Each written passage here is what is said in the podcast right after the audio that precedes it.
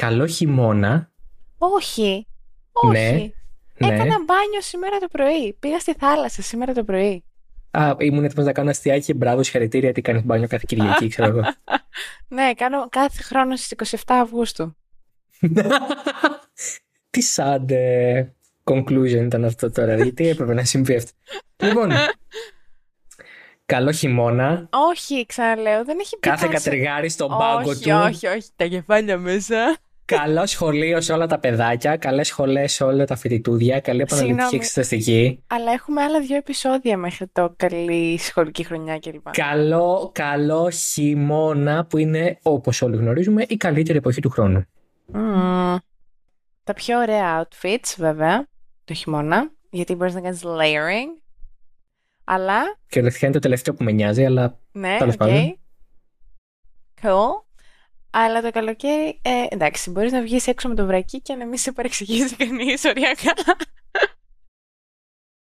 ε, αυτό είναι επίσης κάτι που δεν με απασχολεί. Κυριολεκτικά μου πες δύο non-issues. Δεν έχω κανένα πρόβλημα με κανένα από τα δύο πράγματα. Απλά τι- το καλοκαίρι ζεσταίνομαι και η ζέστη είναι χειρότερη από το κρύο. Οκ.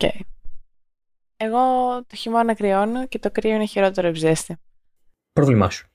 Λοιπόν, 50 ευρώ. για όλους, τους, για όλους τους λογικούς ανθρώπους, καλό χειμώνα. Ε, ελπίζω να ξεκουραστήκατε, ε, να είστε έτοιμοι για το, δεύτερο, για το δεύτερο μέρος της σεζόν της Φόρμουλα 1, η οποία συνεχίζεται, θα έλεγε κανείς, με τον ε, γνώριμο συνήθι τρόπο. Έτσι. Grand Prix Ολλανδίας το τρίτο μετά την επιστροφή του αγώνα στο καλεντάρι. Ο λόγος για τον οποίο επέστρεψε ο αγώνας στο καλεντάρι συνεχίζει να κυριαρχεί στο σπορ. Ο Max Verstappen πήρε την τρίτη νίκη του στην πατρίδα του α, 21, 22, 23 κάθε φορά που έχουμε τρέξει εκεί.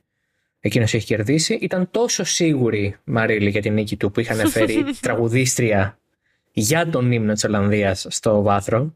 Ήταν δηλαδή, είχε πάει ο βασιλιάς της χώρας. Έτσι, δηλαδή.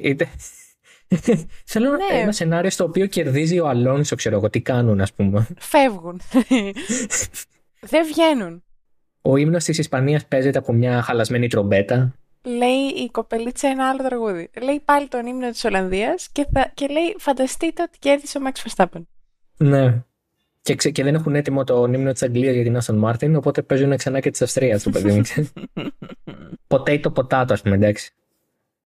Ε, Max Verstappen νικητή σε έναν χαοτικό είναι η αλήθεια αγώνα που είχε πάρα πολλά λόγω της βροχής η οποία ε, ήρθε στην αρχή και ξανά στο τέλος. Ενδιαμέσως δεν είχαμε τίποτα ε, σε επίπεδο πρόπτου ή ε, ασυνήθιστου. Τι βαθμό βάζεις ε, στο Ζάνφορντ; Κοίτα, εγώ κάποια στιγμή ψιλοβαρέθηκα να σου πω την αλήθεια. Εκεί προς την... Βασικά προς το τέλος, πριν γίνει όλο αυτό με την βροχή και την κόκκινη σημαία προφανώς. Ναι, ναι. Οπότε θα βάλω ένα...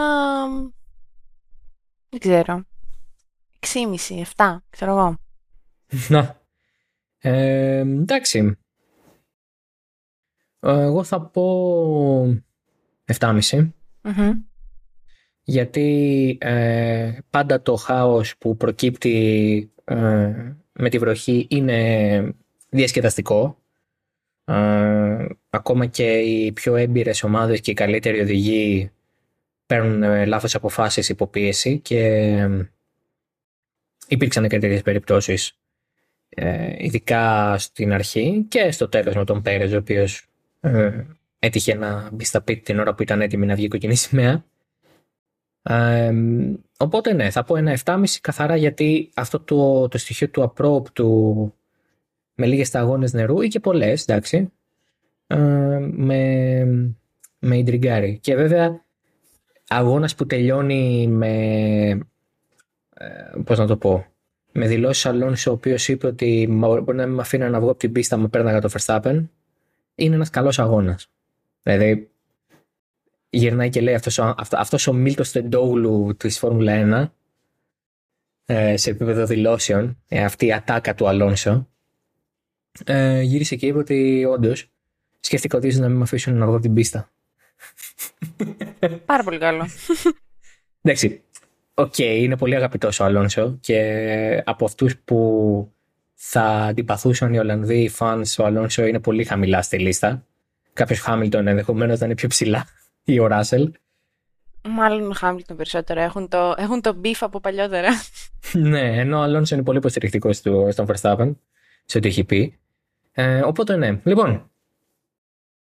Ε, Max Verstappen δεν ειλικρινά το όλο Max Verstappen φαινόμενο ε, προφανώς αποτυπώνεται από τα νούμερα. Είναι η ένατη συνεχόμενη νίκη του φετος Ε, ισοφαρίζει έτσι τον Σεμπάστιαν Φέτελ από το 2013, ο οποίος πήρε 9 συνεχόμενες νίκες και έγραψε το ρεκόρ ε, πριν από μια δεκαετία, πάλι με τη Red Bull. Ε, αυτή τη στιγμή ο Verstappen έχει φτάσει τον Γερμανό και μπορεί στην Μόντζα σε μια εβδομάδα να τον ξεπεράσει κιόλας. Ε, και με βάση τα μαθηματικά μπορεί να στεφθεί πρωταθλητής στην Ιαπωνία ε, σε ένα μήνα από τώρα δηλαδή ε, στο Grand Prix στη Σουζούκα. Άρα τα πράγματα για το Verstappen πάνε από το καλό στο καλύτερο αλλά πέραν των αριθμών, ειλικρινά αυτό που έκανε την Παρασκευή, ε, αυτό που έκανε το Σάββατο στις κατακτήριε είναι κατά την άποψή μου ακόμη πιο εντυπωσιακό. Διότι οδηγεί ακριβώς στο ίδιο μονοθέσιο με τον Πέρες. Ο Πέρες ήταν στο Q3, δεν είχε κανένα πρόβλημα, δεν υπήρχε κανένα ζήτημα κακού timing και οτιδήποτε. Ήταν κανονικά στην πίστα και του έριξε 1,3 στο κεφάλι. Ε, ναι, και αυτό μεταφράζεται και στην Κυριακή. Γιατί τώρα το ότι ο Verstappen έφτασε τον Πέρες σαν να ήταν σταματημένος. Ναι. Και δεν ήταν πουθενά ποτέ κοντά του ο Πέρες. Ναι, ε, ναι. Και αυτό κάτι λέει. Και δείχνει ακριβώς αυτό το το ότι είναι με το ίδιο μονοθέσιο δεν σημαίνει ότι έχουν και τους ίδιους χρόνους. Και αυτό νομίζω ότι δεν λέει τόσο πολλά για τον Verstappen όσο λέει για τον Πέρες. Από ένα σημείο και μετά. Ή τουλάχιστον, ή τουλάχιστον ένας συνδυασμός και των δύο. Δηλαδή είναι και ο Verstappen εξαιρετικά καλός και σε πάρα πολύ καλή φόρμα. Ε, νομίζω ότι φέτος δείχνει ακόμα πιο μεγάλη κυριαρχία από την περση Και φυσικά είναι και το γεγονός ότι ο Πέρες αποδεικνύει, έχει πάρει την, ε, την κατιούσα και αποδεικνύει σε κάθε, σχεδόν σε κάθε αγώνα ότι δεν είναι τόσο καλός όσο νόμιζε η Red Bull. Ή όσο θα ήθελε η Red Bull ενδεχομένως, δεν ξέρω. Ε, κοίταξε.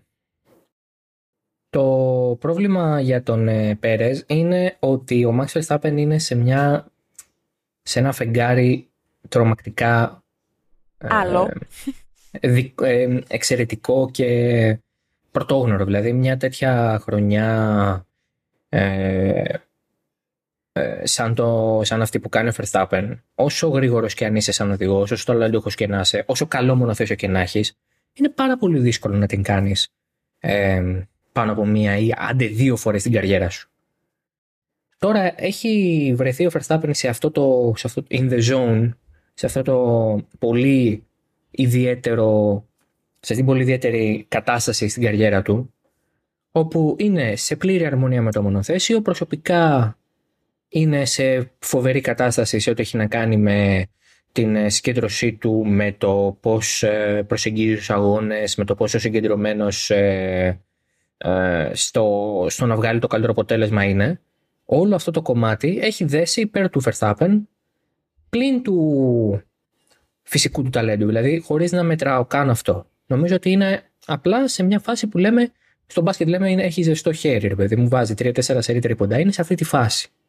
Και δεν φαίνεται να, να επειδή ακριβώς δεν υπάρχει και μια ομάδα η οποία να είναι αρκετά κοντά στη Red Bull, δεν υπάρχει τρόπος να σταματήσει κάποιος τον Verstappen στα ίσια. Δηλαδή, κάτι πρέπει να πάθει, να χαλάσει το μονοθέσιο, να κάνει κάποιο λάθος που ειλικρινά με στιγμής δεν μπορώ να δω πώς μπορεί να κάνει κάποιο λάθος ο Verstappen φέτος. Mm, ναι, ναι. Ε, ε, δηλαδή, όταν πίσω του ε, έχεις τρει-τέσσερι ομάδες οι οποίες παλεύουν και ο Πέρες δεν είναι καν στο επίπεδο του Verstappen για να μπορέσει με το ίδιο μονοθέσιο να τον παλέψει, ε, ανοίγεται και ο δρόμος για να σπάσει ρεκόρ, να πάρει το πρωτάθλημα από πολύ πολύ νωρίς, να. Εντάξει, δεν είναι και δύσκολο ε, όταν στο κάνουν και λίγο τόσο, και όταν στο κάνουν και πιο εύκολο οι αντίπαλοι. Αλλά σε προσωπικό επίπεδο ο Verstappen είναι αλλού. Ναι. Ε, σε όλα τα επίπεδα είναι αλλού. Αυτό που λες, ότι και το μονοθέσιο τον βοηθάει, που είναι πύραυλος, και αυτός βρίσκεται στην καλύτερη οδηγική κατάσταση που, της καριέρας του, ε, και σε ψυχολογικό, ε, επίπεδο συγκέντρωσης, όλα μετράνε και όλα είναι, φαίνεται ότι είναι στο καλύτερο, επίπεδο, στο καλύτερο δυνατό επίπεδο. Ναι. Ε, είναι, είναι, είναι όλα μαζί. Είναι ένα συνδυασμός και το, είναι αυτό το κοκτέιλ που τον έχει βοηθήσει πάρα πολύ και τον έχει φέρει σε αυτό το σημείο τώρα να είναι τόσο μπροστά από τον ανταγωνισμό ε, και ακόμα και στο τέλος του αγώνα που ο Αλόνσο τον πίεζε και ίσως κάτι με το που ο Verstappen βρήκε θερμοκρασία στα ελαστικά, απλά έφυγε 2 δευτερόλεπτα μπροστά και τερμάτισε 3,7 ε, μπροστά. Δεν, δεν υπήρχε δηλαδή από ένα σημείο και μετά, μετά από έναν ενάμιση γύρο, δεν υπήρχε πιθανότητα ο Αλόνσο να μπορεί να κάνει κάτι. Και φυσικά και ο ίδιος, βλέποντας ότι είναι στο βάθρο και δεν απειλεί το από κανέναν, δεν θα ήθελε να ρισκάρει και τα πάντα για μια νίκη. Η Άστον Μάρτιν το χρειαζόταν αυτό το βάθρο και τους βαθμούς που φέρνει ε, μετά το κακό σερί που είχε πριν το διάλειμμα. Ε, με την McLaren να ανεβαίνει, με τη Mercedes να ανεβαίνει κτλ.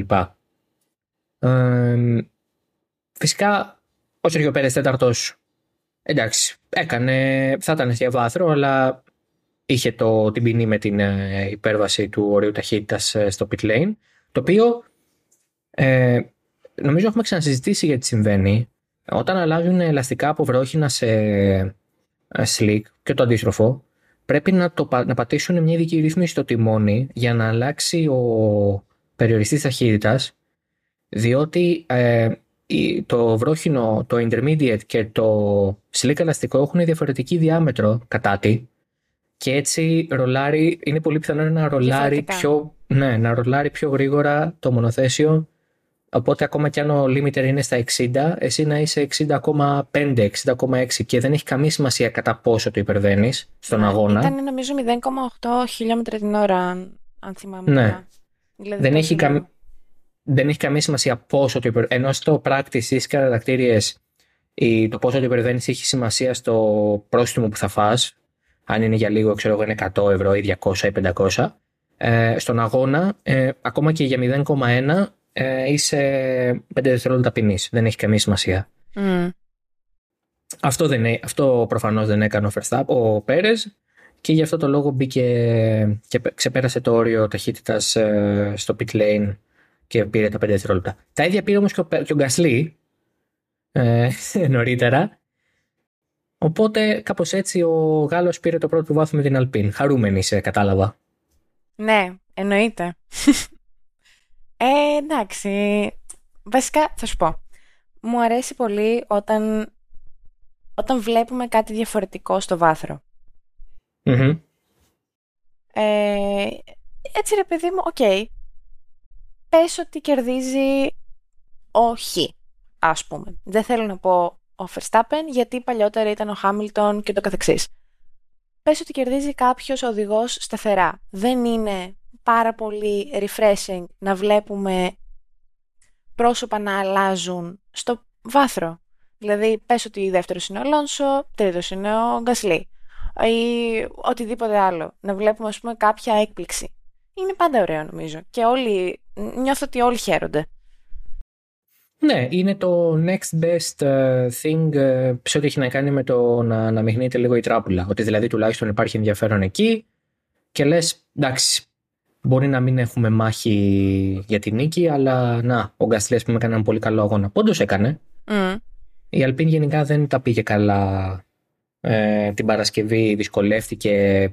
Το Σάββατο ε, τα πράγματα πήγανε ε, εξίσου δύσκολα για την Αλπίν. Δεν πήγε καν στη δεκάδα στο Q3, δηλαδή ο Γκαστλή ξεκίνησε το δέκατο και ο, ε, ο Κον. Ε, συγγνώμη, χάθηκα. Πού είναι ο Κον, είναι 16ο, ναι, ήταν 16ο στην εκκίνηση. ο Κον τελικώς πήρε τη δέκατη θέση, δεν είχε τόσο καλό αγώνα. Έβαλε και τα full wet σε κάποια φάση, έχασε χρόνο. Οπότε ήταν λίγο πιο δύσκολα τα πράγματα για αυτόν. Ο Γκαστήλ απ' την άλλη είχε φοβερό ρυθμό. ήταν από αυτούς που μπήκαν πρώτοι-πρώτοι για τα ενδιάμεσα στην αρχή όταν έβρεχε και επωφελήθηκε πάρα πολύ από αυτό γιατί είδε τους υπόλοιπους που δεν κάνανε το ίδιο να κατρακυλούν και να χρειάζονται πολύ χρόνο για να ανέβουν ξανά, namely ο Ράσελ.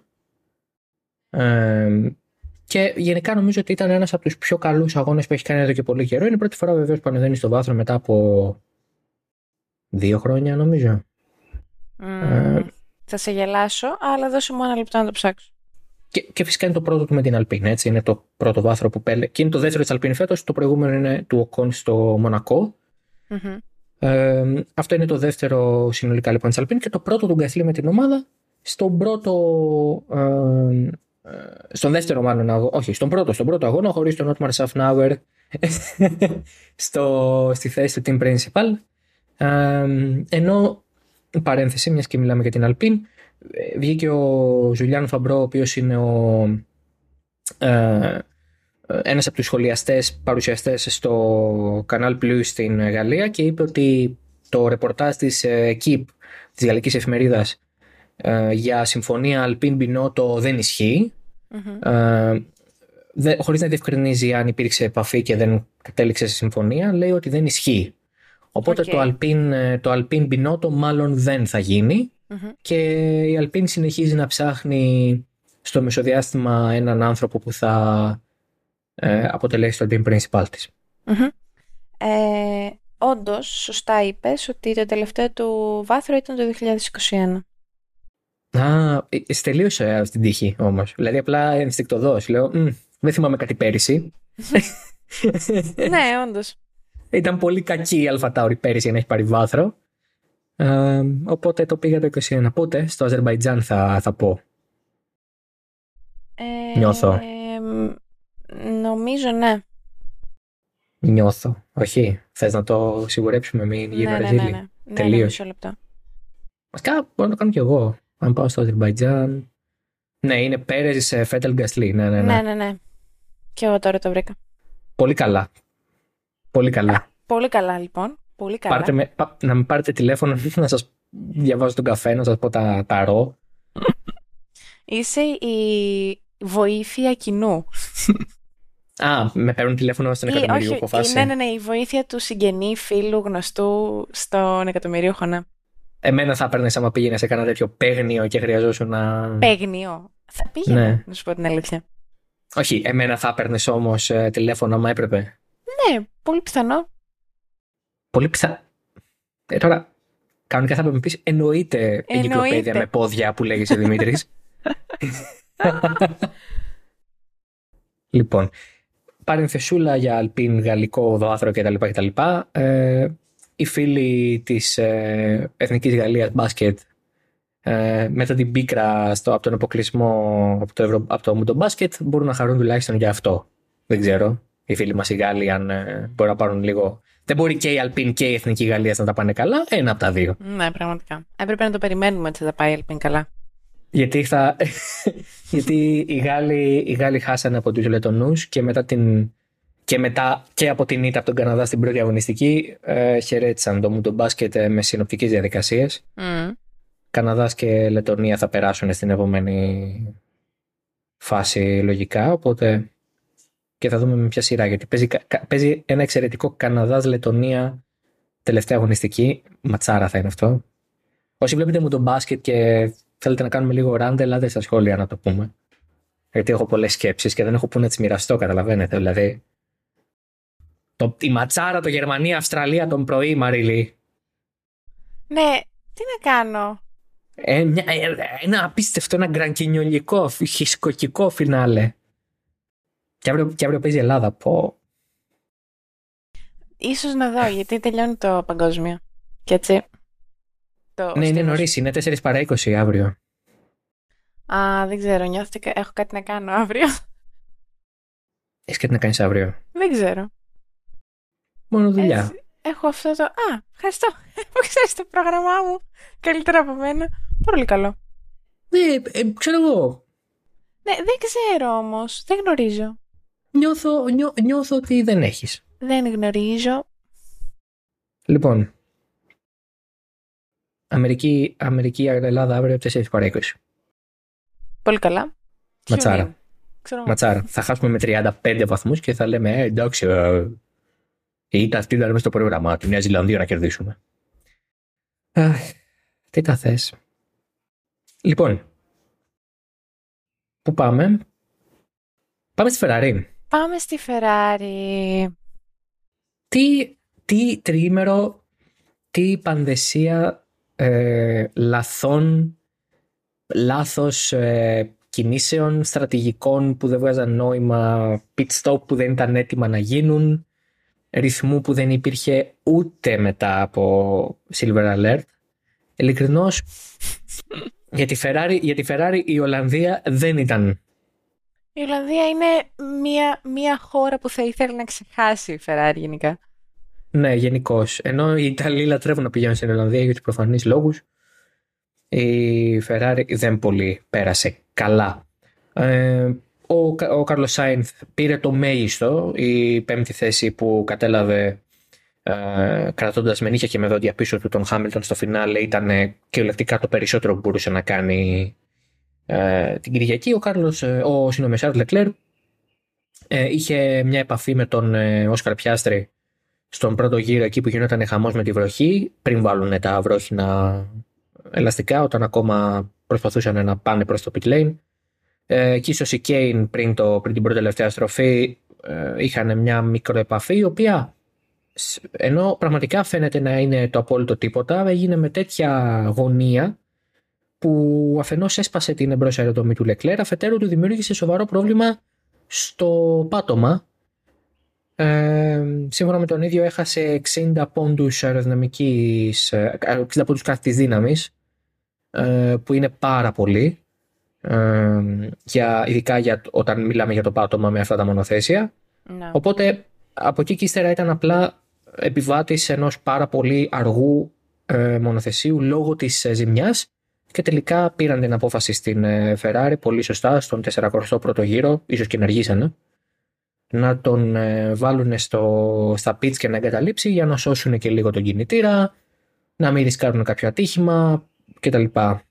Πάντως ο Leclerc που εγώ τον υποστηρίζω σε επίπεδο ενδοοικογενειακό ανάμεσα σε αυτόν και τον Σάινθ και λέω ότι ο Leclerc πρέπει να παίρνει τα σφυρίγματα, να το πω έτσι, ήταν απογοητευτικός. Και, και το Σάββατο που κάνει το λάθος και την Κυριακή που μπαίνει στα pits πριν σου ενημερώσει και τους φέρνει πρωτοτελεσμένου, οπότε και γίνει ο χαμός με τα ελαστικά. Ναι. Σε ακούω. Ε, ήταν γενικά, δεν ήταν το σουκούτου, θεωρώ. Ε, ούτε το Σάββατο, ούτε σήμερα. Ε, κάτι δεν του πήγε καθόλου καλά. Νιώθω. Ναι. Ε, δεν ξέρω, ο Λεκλέρ δημιουργεί μια αίσθηση οδηγού που στην καλή του μέρα, εντάξει, ξέρουμε τι μπορεί να κάνει και πόσο ικανός είναι και πόσο γρήγορος είναι κτλ. Αλλά έχει αυτή την ε, τάση που τι, την έχει πια ε, φανερώσει σε πολλές περιπτώσεις να πιέζει πάρα πολύ για να πάρει το μέγιστο. Είναι καλό αυτό όταν θες να βγάλεις όλη την απόδοση από το μονοθέσιο και προσπαθείς να πάρεις ό,τι έχει να σου δώσει και το τελευταίο δέκατο και το τελευταίο εκατοστό. Αλλά όταν αυτό συμβαίνει εις βάρος του να τερματίσεις ή να καταφέρεις να βγάλεις κατακτήριες χωρίς να σπάσεις το αυτοκίνητο, είναι κάπως, ε, γυρίζει κάπως boomerang. Και αυτό είναι που δημιουργεί την ε, τελική αίσθηση και τη γεύση που έχουμε όλοι για τον Λεκλέρ ότι είναι πολύ επιρρεπής στα λάθη και κάπως δεν δικαιολογεί σε σταθερή βάση την, ε, την εύνοια ή την στήριξη που έχει από την Ferrari. Mm. Ε, μάλιστα ο ίδιος μίλησε και για τις φήμες που μιλούσαν για ανανέωσή του για άλλα δύο, άλλα δύο συν τρία χρόνια τέλος πάντων με όλα αυτά που αναφέρθηκαν για πενταετή επί της ουσίας ανανέωση, ο ίδιος λέει ότι ακόμα δεν έχει υπογραφεί κάτι. Εγώ θεωρώ ότι έχουν πέσει υπογραφές και απλά περιμένουν να το ανακοινώσουν τη σωστή στιγμή. Ε, και πάνε στη Μόντζα τώρα. Σίγουρα δεν ήταν αυτή η σωστή στιγμή πάντως. όχι, ναι, άμα γινόταν οι ανακοινώσεις. Αύριο, ας πούμε, δεν νομίζω. δεν θα τέριαζε πολύ. Και χάς ανακοινώσαν ότι μένει Χούλκεμπερκ Μάγνουσεν την Παρασκευή το σπόσε Χούλκεμπερκ, το Σάββατο το σπόσε Μάγνουσεν. Δηλαδή. Και τελικά δεν πήραν για βαθμούς. Δηλαδή. Τσούγκρισαν για το καλό. Ναι, δεν πήγε πολύ καλά αυτό, εντάξει. Ε, για τη Mercedes ο Lewis Hamilton έκτος. Ε, ο George Russell βεβαίως. Ε, Κατετάγη 17ο, αν και ουσιαστικά. Όχι, μπήκε, όχι, τερμάτισε. Ναι, ναι. Όχι, όχι, τερμάτισε. Α, τερμάτισε, OK, okay, ναι. Πέρασε τη γραμμή. Μπήκε στα pits. Ναι, ναι, ναι, ναι, μπράβο, μπράβο. Okay, okay. Ναι, είχε δύσκολο αγώνα. Ο Χάμιλτον απ' την άλλη ήταν εξαιρετικός. Ξεκίνησε 15ο, αν δεν κάνω τραγικό λάθος. Mm. Για να δω. 13ο. 13ο, ναι.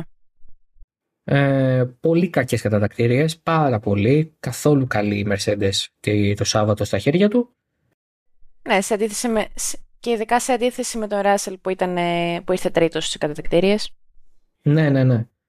Και τελικώς έκτη θέση, 8 βαθμοί. Σημαντικό γιατί ε, σίγουρα η Άστον Μάρτιν κατάφερε κάπως να μαζέψει τη διαφορά. Ο Αλόνσο πήρε 19, ο Χάμιλτον 8, άρα η διαφορά μειώθηκε κατά 11. Ναι, αλλά και πάλι, και πάλι είναι στους 40 βαθμούς η διαφορά τους. 255 Αυτό. βαθμούς έχει η Mercedes και 215 έχει η Aston Martin, οπότε και πάλι είναι λίγο... Είναι μεγάλη διαφορά, αλλά βλέπουμε. Θα δούμε αφού δεν γίνει μόνο στο Αλόνσο. Δηλαδή ο Στρόλ πάλι, πάλι, πάλι για άλλη ναι. μια φορά. Για άλλη μια φορά. Και κακές κατατακτήριες. Κακές. Εντάξει, μέτριες κατατακτήριες και μέτριο αγώνα. Ενδέκατο ξεκίνησε, ενδέκατο ολοκλήρωσε. Ναι, δεν. Και δεν τον είδα και πουθενά, δηλαδή δεν. Δεν, τον, δεν αναφέρθηκε ποτέ, νιώθω το όνομά του. Ναι, δεν, δεν μπορώ να αυτό που δεν μπορώ να καταλάβω είναι γιατί. Ε, όχι γιατί συμβαίνει, γιατί συμβαίνει μπορώ να το καταλάβω. Ο Στρόλ δεν είναι το επίπεδο, δεν έχει το επίπεδο του άλλου, μην τρελαθούμε κιόλας. Αλλά δεν μπορώ να καταλάβω ότι από τη στιγμή που η Άστον Μάρτιν τώρα ήταν καλή, δηλαδή είχε καλή, ήταν σε καλή κατάσταση, είχε καλό ρυθμό. Μια δέκατη, μια ένατη θέση για τα μάτια, ρε παιδί μου, του κόσμου, για να πάρεις δύο βαθμούς σε έναν. Δηλαδή εντάξει. Καταλαβαίνω. Ειλικρινά δεν έχω ιδέα τι έγινε στον αγώνα του. Αλήθεια. Τίποτα. Δηλαδή, Δεν ξέρω αν του πήγε κάτι λάθος, αν κόλλησε κάπου, αν δεν ευνοήθηκε από κάποιο... Αλλά θα μου πεις εκεί που ξεκίνησε εκεί τελείωσε, οπότε... Μα δεν είχε ποτέ ρυθμό για κάτι καλύτερο. Να. Δηλαδή δεν είναι ότι του... Ο Ράσελ που είχε ρυθμό, παρά το ότι άρχισε να μπει να βάλει ενδιάμεσα και χάσει χρόνο στην αρχή, είχε ρυθμό, ξαναμπήκε στη δεκάδα, και εντάξει, χτύπησε μετά με τον Νόρι και έφυγε πίσω. OK. Okay. Αυτό είναι, αυτό είναι κάτι ε, που δεν είχε να κάνει με το ρυθμό, είχε να κάνει με μια λάθος εκτίμηση της κατάστασης. Ε, ζορίστηκε και λίγο με τον Νόρι, σε ένα καθαρά αγωνιστικό συμβάν όπως έκριναν και οι αγωνοδίκες ε, στο τέλος. Επομένως, εντάξει, OK, okay, πες αυτό συμβαίνει, αλλά ο Στρολ απλά δεν μπορεί. Δηλαδή δεν το, δεν το έχει. δεν, δεν, ο Αλόνσο είναι one man show από ένα σημείο και μετά στη φετινή χρονιά. Ε, η Aston Martin έχει, 200, έχει 215 ε, βαθμούς. Ο Αλόνσο έχει τους 168. Ναι. Ο Στρόλ έχει 47 βαθμούς. Ε, είναι ένατος στη βαθμολογία και αν συνεχίσει έτσι θα πέσει και πίσω από τον Γκασλί. Γιατί έχει 37 ο Γκασλί. Ειδικά μετά με το βάθρο πήρε πάρα πολύ μεγάλο boost. Α, ναι, εννοείται. Λοιπόν, ο, ο Στρόλ θα έπρεπε να βρίσκεται εκεί που είναι π.χ. ο Νόρι. 75 ή εκεί που είναι ο Ράσελ 99. Να είναι δηλαδή 7-8 στην κατάταξη, όχι 9. Είναι, είναι πάρα πολύ. Ε, και, αν, και αν πούμε ότι μπορούμε να βγάλουμε από την εξίσωση, για παράδειγμα, το γεγονός ότι ήταν ε, ε, μόλις είχε αναρρώσει από το ατύχημα κτλ. Στον Μπαχρέιν πήρε την έκτη θέση. Ναι, βέβαια σε πάνω σε αυτό ε, ξέρουμε ότι ακόμα τον επηρεάζει το ατύχημα ακόμα και τον καταλαβαίνω πάρα πολύ. Ε, Λάνς, φίλος μου, ε, γιατί μαγκώνουν οι καρποί γενικά. Εντάξει, αλλά πρόκειται για έναν οδηγό αγώνων ο οποίος έχει στη διάθεσή του τους καλύτερους φυσιοθεραπευτές και υποτίθεται ότι είναι εκεί γιατί μπορεί. Ναι, εννοείται. Απλά λέω ε, ότι πάνω σε αυτό το κομμάτι ίσως να δυσκολεύεται ακόμα. Αυτό λέω ότι επειδή έχει περάσει αρκετός καιρός δεν σημαίνει ότι δεν πονάει ή ότι δεν δυσκολεύεται. Αλλά εντάξει, εννοείται ότι ε, μπορεί μέχρι ένα σημείο. Ή, δηλαδή, οι οδηγικές του ικανότητες είναι μέχρι ένα σημείο. Και ειδικά σε σύγκριση με τον Αλόνσο είναι, φαίνεται δραματικά μεγάλο το χάσμα. Ναι, είναι πάρα πολύ μεγάλη διαφορά. Είναι πολύ μεγάλη διαφορά. Και το ζήτημα για τον ε, Στρόλ είναι ότι δεν, δεν πείθει ότι αν ήταν σε μια άλλη ομάδα θα μπορούσε να μείνει σε αυτήν. Δηλαδή δεν, δεν βγάζει τη σιγουριά ότι ε, είναι ένας οδηγός ο οποίος αν ο μπαμπά του δεν είχε την ομάδα θα έμενε. Δεν θα έμενε. Δεν θα έμενε.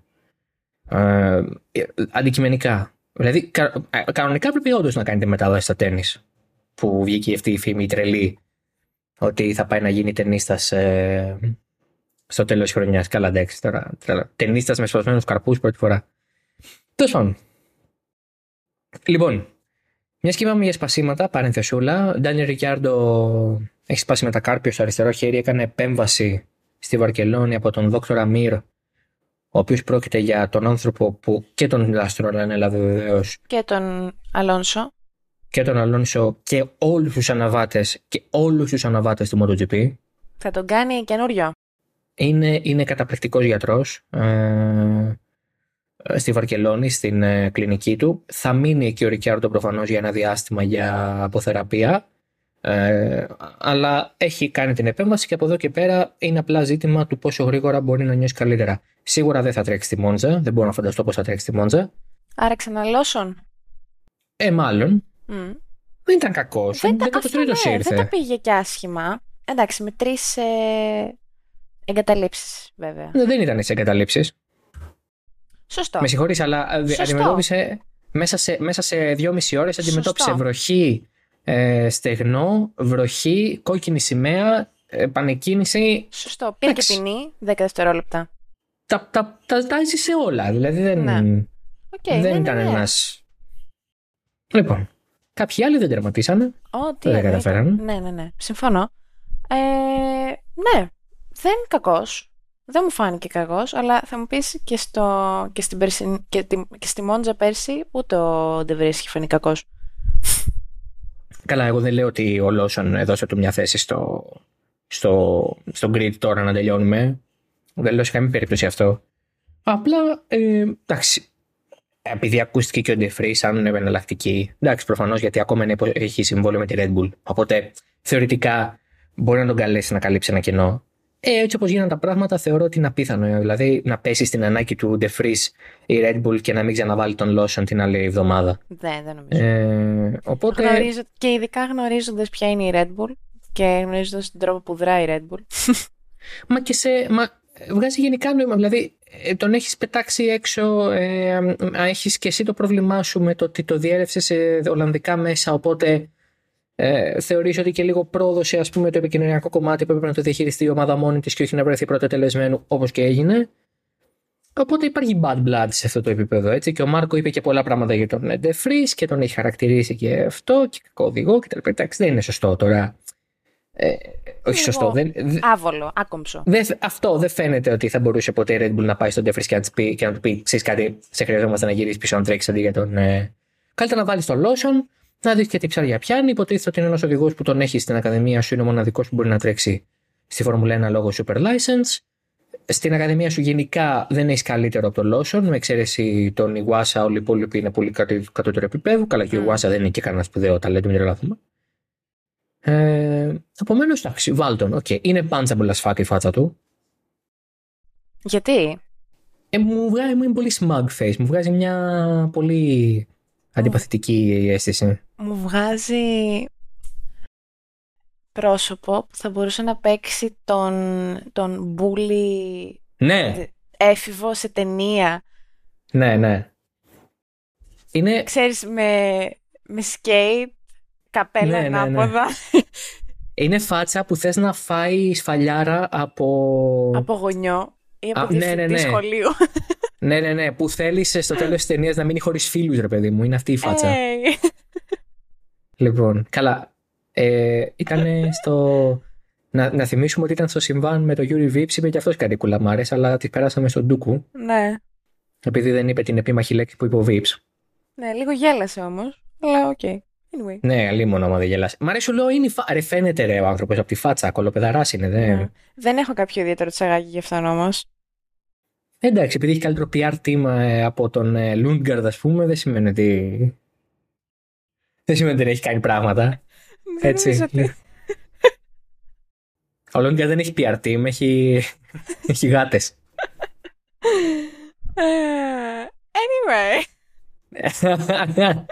λοιπόν. Πάμε Μακλαρέν. Ε, πάμε στον Λάντο Νόρι και στον Όσκαρ Πιάστρη. 7-9. Ε, εντάξει. Προφανώς η McLaren ε, είχε βλέψεις για κάτι καλύτερο. Ξεκίνησε δεύτερος ο Νόρι.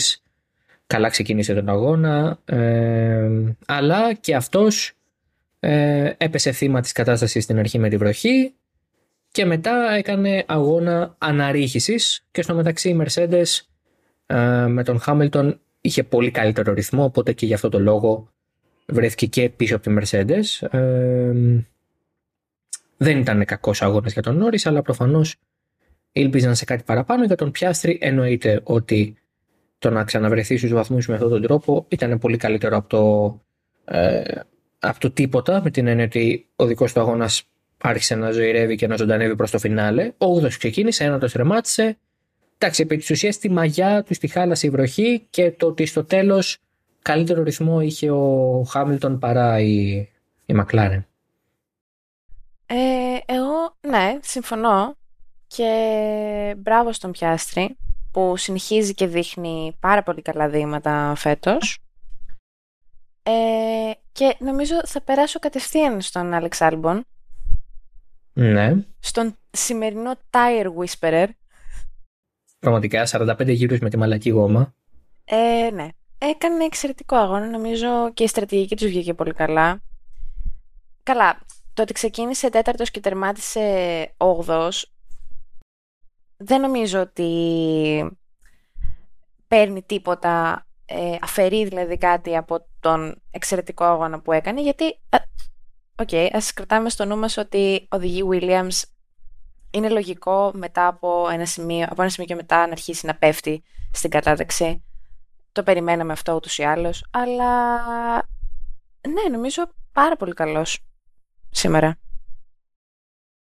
Ο Άλμπον είναι ο οδηγός, ε, είναι περίπτωση αθλητή, το βλέπουμε και σε άλλα σπορ θεωρώ, που βρίσκει το κάλεσμά του, βρίσκει τον εαυτό του σε μια ομάδα που δεν σου φαίνεται ότι θα γινόταν αυτό. Δηλαδή, υπάρχουν ε, ποδοσφαιριστές ή μπασκετμπολίστες οι οποίοι πάνε σε μια ομάδα η οποία δεν είναι τόσο δυνατή, δεν είναι τόσο καλή, αλλά έχει κίνητρο, έχει ταλέντο εδώ και εκεί και αυτός ο παίκτης, αυτός ο ποδοσφαιριστής ή ο μπασκετμπολίστας ε, αν- ε, γίνεται ο ηγέτης αυτής της ομάδας και αναδεικνύεται και την κάνει ας πούμε να φαίνεται πολύ καλύτερη από αυτό που είναι.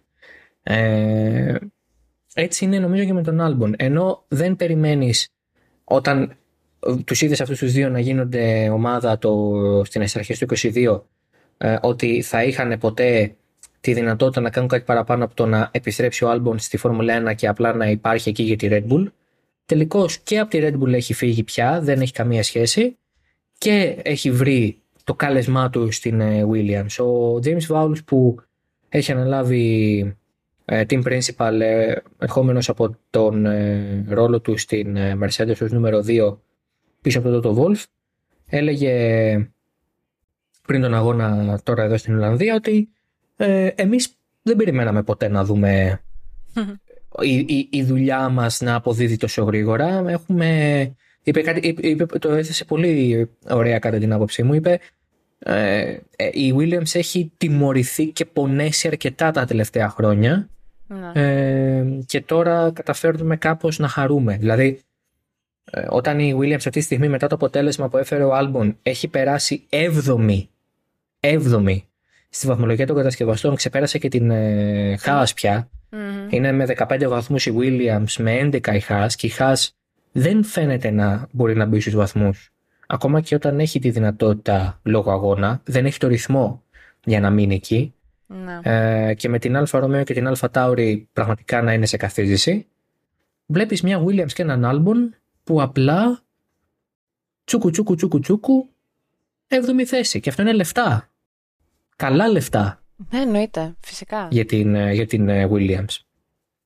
Ε, και νομίζω ότι ο Άλμπον δείχνει με τα χρόνια πόσο έχει οριμάσει ως οδηγός και νιώθω ότι τώρα στη Williams πραγματικά έχει βρει τον εαυτό του και βρίσκεται σε ένα κλίμα και σε ένα περιβάλλον που τον ευνοεί ιδιαίτερα. Ε, και αυτό έχει όλα τα, όχι όλα τα εφόδια, γιατί το μονοθέσιο δεν βοηθάει ιδιαίτερα, ε, αλλά έχει εφόδια να δείξει το ταλέντο του και να δείξει να, να έχουν αποτέλεσμα οι πράξεις του και το στυλ του και ο τρόπος του στην πίστα. Είναι δύσκολο να εξηγήσει και η ίδια η Williams πως ένα μονοθέσιο το οποίο ούτε sophisticated αεροδυναμικά έχει, ούτε μεγάλες αναβαθμίσεις επίπεδου Red Bull έχουν γίνει. Ε, πώς αυτό το μονοθέσιο λοιπόν καταφέρνει να παίρνει από εδώ και από εκεί αποτελέσματα; Το Σάββατο θεωρούν ότι τους βγήκε λόγω της φοράς του ανέμου, είχαν τη δυνατότητα να πιέσουν λίγο παραπάνω χωρίς να φαίνονται οι ατέλειες που έχει η Williams αεροδυναμικά. Την Κυριακή νομίζω ότι έχει να κάνει καθαρά με το γεγονός ότι από ένα σημείο και μετά ο Άλμπον το ήθελε πάρα πολύ, το πίστεψε πάρα πολύ, έκανε καλές άμυνες, ε, πέρασε γρήγορα και αποτελεσματικά τους οδηγούς που ήταν σταθερά πιο αργοί από εκείνον, δεν έχασε χρόνο, πήρε τις σωστές αποφάσεις ε, στρατηγικά και ήρθε και έδεσε όλο αυτό και πήρε τέσσερις βαθμούς.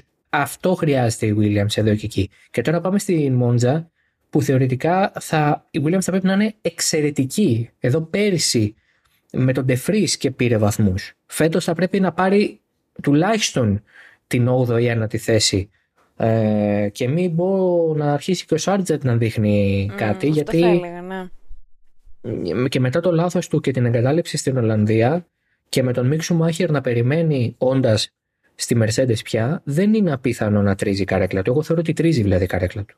Να. Η αλήθεια είναι ότι μετά το συμβάν, μετά την εγκατάλειψή του σήμερα φάνηκε πάρα πολύ απογοητευμένος. Ε, ναι, μα το ήξερε και ο ίδιος. γρασίδι. Μα το ήξερε και ο ίδιος ότι έχασε μια φοβερή ευκαιρία να κάνει ένα καλό αποτέλεσμα, ίσως και δεκάδα. Γιατί ε, το, το είχε, δηλαδή φαινόταν ότι η Williams δεν ήταν φλουκ. Το υπήρχε ο κυρισμό ναι. για τον αγώνα. Και φάνηκε και ο, και φάνηκε και ο Σάρτζαντ ότι δεν ήταν κακός το Σάββατο. Ναι, όντως. Απλά και το Σάββατο πάλι έκανε λάθος. Ναι, ε, ναι, εννοείται. Οπότε μπήκε στη δεκάδα μεν. Και γιατί ο Χάμιλτον δεν μπήκε, δηλαδή άνοιξε μια θέση, τρύπωσε ο Σάρτσαν. Και θα μπορούσε να τρύπωσε κάποιος άλλος. Τρύπωσε εκείνος. Μπράβο του. Mm. Αλλά μετά κάνει λάθος στο Q3. Αν δεν έκανε λάθος στο Q3, θα ήταν ένατος. Γιατί με δεδομένο ότι π.χ. θα έκανε ο Λεκλέρ. Λέμε τώρα υποθετικά. Δηλαδή, αυτό είναι που καμιά φορά παίζει ρόλο και πρέπει να σκέφτεσαι όταν είσαι σε αυτή τη θέση, είσαι ρουκί, έχεις ένα μονοθέσιο στα χέρια σου που δεν σου δίνει πολλές ευκαιρίες για καλά πράγματα. Κατά την κρίση μου, πρέπει να. Το πρώτο πράγμα που σκέφτεσαι είναι να φτάσω στον τερματισμό, να κλείσω τη διαδικασία, να, να φτάσω να κάνω ένα χρόνο καλό στο Q3 και όχι να κοιτάξω να πάρω το μέγιστο και το απόλυτο. Δηλαδή, καλύτερα να πας σιγά σιγά προς τον τερματισμό και να το σιγουρέψεις και να γράψεις ένα χρόνο που μπορεί να είσαι πάλι πι 10, αλλά να έχεις γράψει ένα χρόνο, παρά να πιέσεις να το υπερβάλλεις, να α, αυτό εκείνο να μπεις. Ε, να μπεις, τέλος πάντων, καταλαβαίνετε πώς να μπεις και να, και, και να θεωρήσει ότι ο κόσμος είναι δικός. Δεν, δεν είναι αυτού του τύπου η κατάσταση για σένα εκείνη την ώρα. Είσαι εκεί, έκατσαν τα πράγματα να είσαι εκεί, έλα επί 9, επί 10 ήρεμα. Εντάξει, θα, θα μπορούσε να έχει κάνει μεγάλη ζημιά και να μην ξεκινήσει καν δέκατος. Τυχερός ήταν που κατάφερε να ξεκινήσει και δέκατος. Τέλος πάντων. Λοιπόν, ε, θες να πεις κάτι άλλο για την Ολλανδία; Ε, όχι, δεν νομίζω. Ωραία. Οπότε, να πούμε για Grand Prix καλές που έρχεται να, να συνεχίσουμε με το πρωτάθλημα. Μία με 3 Σεπτέμβρη ε, στην ε, Μόντζα. Ε, σε κλασικές ώρες όπως ήταν και στο, στην Ολλανδία όλες οι διαδικασίες. Δεν έχει sprint race ή κάτι τέτοιο φέτος η Ιταλία. Είναι κανονικό το, το format. και έρχεται ακριβώς μία εβδομάδα πριν την ε, εκκίνηση του Ράλι Ακρόπολης ε, που ξεκινάει την 5η στις 7 του Σεπτέμβρη και ολοκληρώνεται την Κυριακή στις 10. Με την υπερηδική βέβαια ξεκινάει στο, στην πλατεία νερού και ολοκληρώνεται την Κυριακή για να, μετά από 15 ειδικές διαδρομές για να δούμε ποιος θα στεφθεί φέτος νικητής. Ε, εμείς θα είμαστε εκεί. Ε, θα κάνουμε... Και επίσημα ναι. πλέον. Ε, ναι, θα κάνουμε ωραία πραγματάκια. Θα προσπαθήσουμε να φέρουμε όσο περισσότερο υλικό γίνεται. Και η εβδομάδα που ξεκινάει τώρα, 28 Αυγούστου, Δευτέρα δηλαδή, ε, και για όλες αυτές τις μέρες, από εδώ και ύστερα, θα κάθε μέρα στο currentdriver.gr και στο currentdriver στη σελίδα στο facebook θα ανεβαίνουν πράγματα αφιερωματικά από το παρελθόν του αγώνα, το οποίος έτσι κι αλλιώς κλείνει 70 χρόνια ύπαρξης, 50 ε, φυσικά στο Παγκόσμιο Πρωτάθλημα Ράλι, από την πρώτη του κιόλας χρονιά στο WRC ε, βρίσκεται τώρα η Ακρόπολης εκεί ε, και έχουμε γράψει ήδη γι' αυτό κάτι και θα το δείτε τη Δευτέρα. Το, από το 1953 λοιπόν που λέγεται η Ακρόπολης μέχρι και τώρα θα πιάσουμε κάποιες ενδιαφέρουσες ιστορίες, κάποιες νίκες πολύ σπουδαίες και πολύ σπουδαίων έτσι οδηγών για να μπούμε σε κλίμα ακροπολικό ε, και φυσικά ε, την εβδομάδα που είναι τώρα η Ακρόπολης, ε, δηλαδή την επόμενη Δευτέρα ξεκινάμε, κάνουμε πλήρη κάλυψη του αγώνα, θα έχουμε πάρα πολλά πράγματα, θα τα πούμε και την άλλη εβδομάδα ναι, ναι. και θα τα δείτε. Λοιπόν, αυτά, να είστε όλοι καλά, να έχετε μια καλή εβδομάδα και τα ξαναλέμε την επόμενη Δευτέρα για να, τα, για να μιλήσουμε για τον Grand Prix Ιταλίας και να κάνουμε και ένα μικρό έτσι preview συζήτηση για το Ακρόπολης ακριβώς τον, ε, το σπουδαιότερο motorsport event της ε, χρονιάς για τη χώρα μας. Να είστε όλοι καλά. Γεια χαρά.